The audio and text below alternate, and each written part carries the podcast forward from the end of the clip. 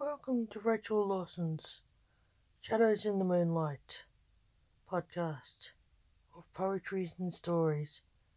We hope you enjoy them. The Reaper by Rachel Lawson. He was a darkling creature of the night, not all bad, but a night terror was he. Not a killer, but a taker of life's essence. He was bound to come one day. But that day was never a welcome one.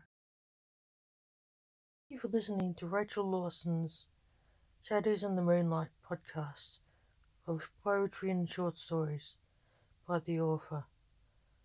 Come back soon and you'll hear some more stories and poetry by Rachel Lawson. Thank you for listening.